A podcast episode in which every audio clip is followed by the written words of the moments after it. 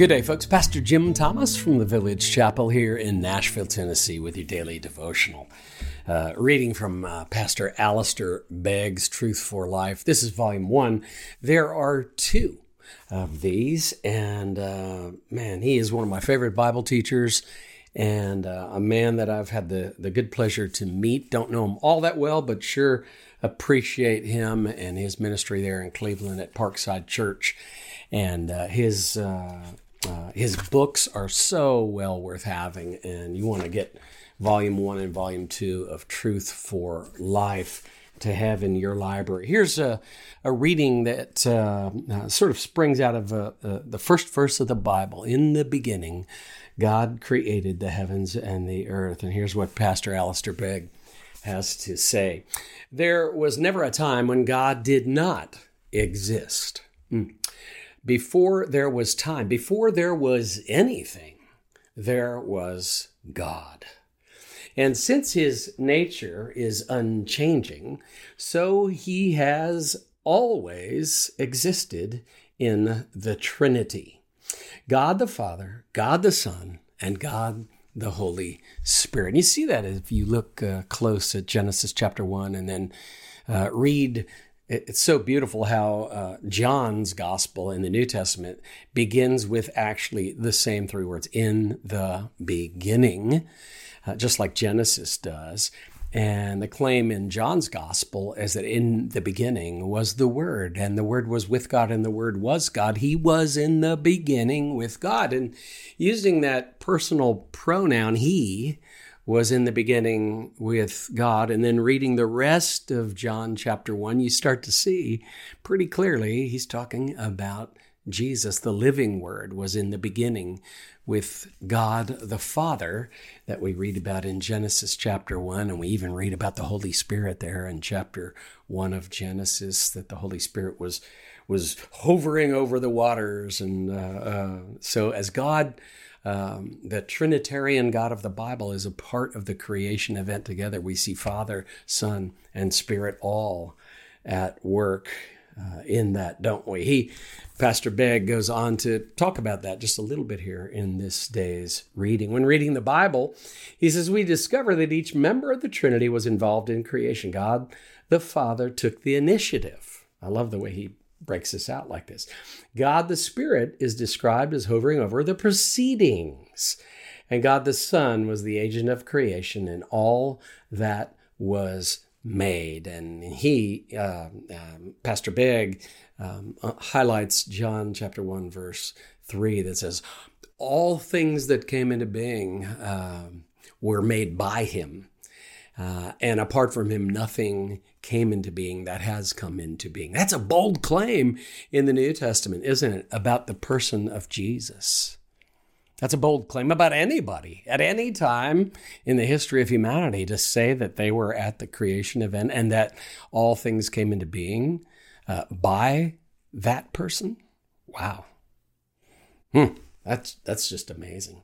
So Alistair Begg goes on to say, all things bright and beautiful, all creatures great and small, should leave us in awe. They were all fashioned by God's command. And there it is again, that tie between Genesis 1 and, and John 1. In the beginning was the Word, John 1 says. And Genesis 1 tells us that, and God said, over and over again. And God said and it was so. And so the word of God at work in Genesis chapter one in the creation event. So really powerful uh, when you see this. God is not uh, not only the creator of all, he is also the Lord of all that he has created. Pastor Begg says, all of nature is in his hands and under his control. As we see waves crashing against the shoreline, it's wonderfully encouraging to know that each one is there as a result of God's sovereign rule. He hasn't stepped away from his creation, nor will he ever. That's such a comforting thought. Um, as a as an individual, as one of you know billions of individuals on a tiny dust ball sized planet called Earth, um, that God would be aware of you and of me individually, just as He is of each and every wave that crashes upon the shore. That's an infinite God. And that's exactly what we're talking about when we talk about the God of the Bible. Infinite, which is, as a concept, mind blowing, eye popping, heart thumping. There's no way to get away from that. We are finite creatures trying to understand an infinite God. And that is, uh, by definition, impossible for us to do. It's always going to blow our minds. Well, back to Pastor Begg, he says it's important to remember that God is also transcendent.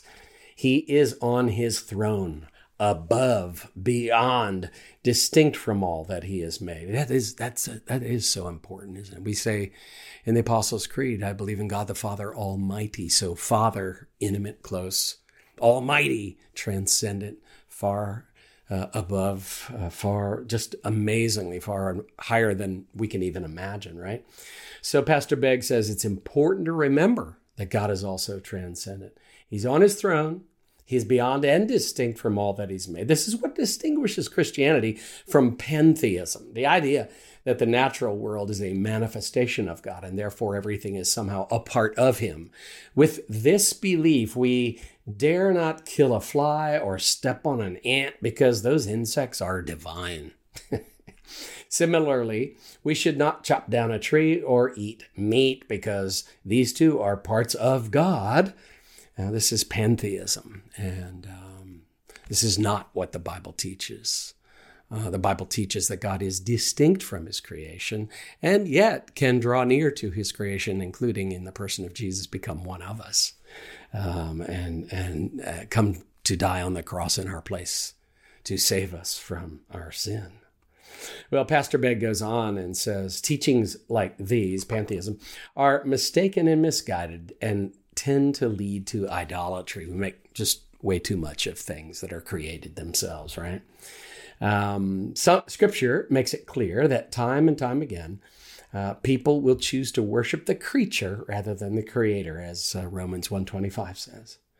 When we see a great painting, we rightly admire and enjoy the painting, and then we praise the painter. All of creation is God's canvas, and all of it speaks of his invisible attributes, namely his eternal power and divine nature. Again, Pastor Begg quoting from Romans chapter 1, verse uh, 20 there, I believe. Um, only God is to be worshiped, Pastor Alistair Begg says, and he's so right there. Yeah. For creation exists by his power and for his glory. His existence knows no beginning or end, and he will reign forever. Did you just hear the hallelujah chorus in your back of your mind? I did. Yeah. He is the king. Today, exalt him as he alone deserves. Go for a walk or look out of the window and praise him as you see his beauty displayed in what he has made. Praise him as he continues to rule over his creation, holding you in his sovereign hand. That from Alistair Begg, uh, pastor and Bible teacher from Cleveland, Ohio.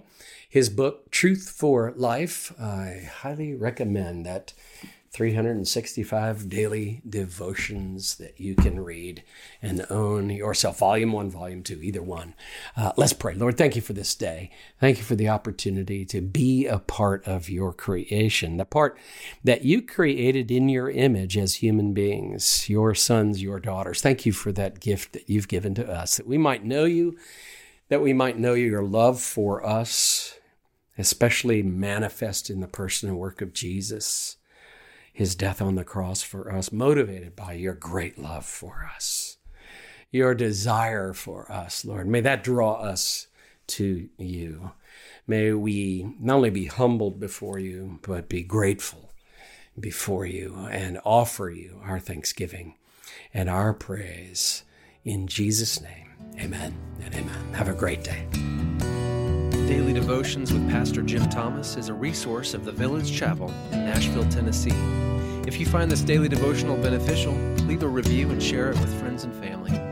For more resources or to support our ministry, visit our website, thevillagechapel.com. Artwork for this podcast by Kim Thomas, music by Phil Keaggy.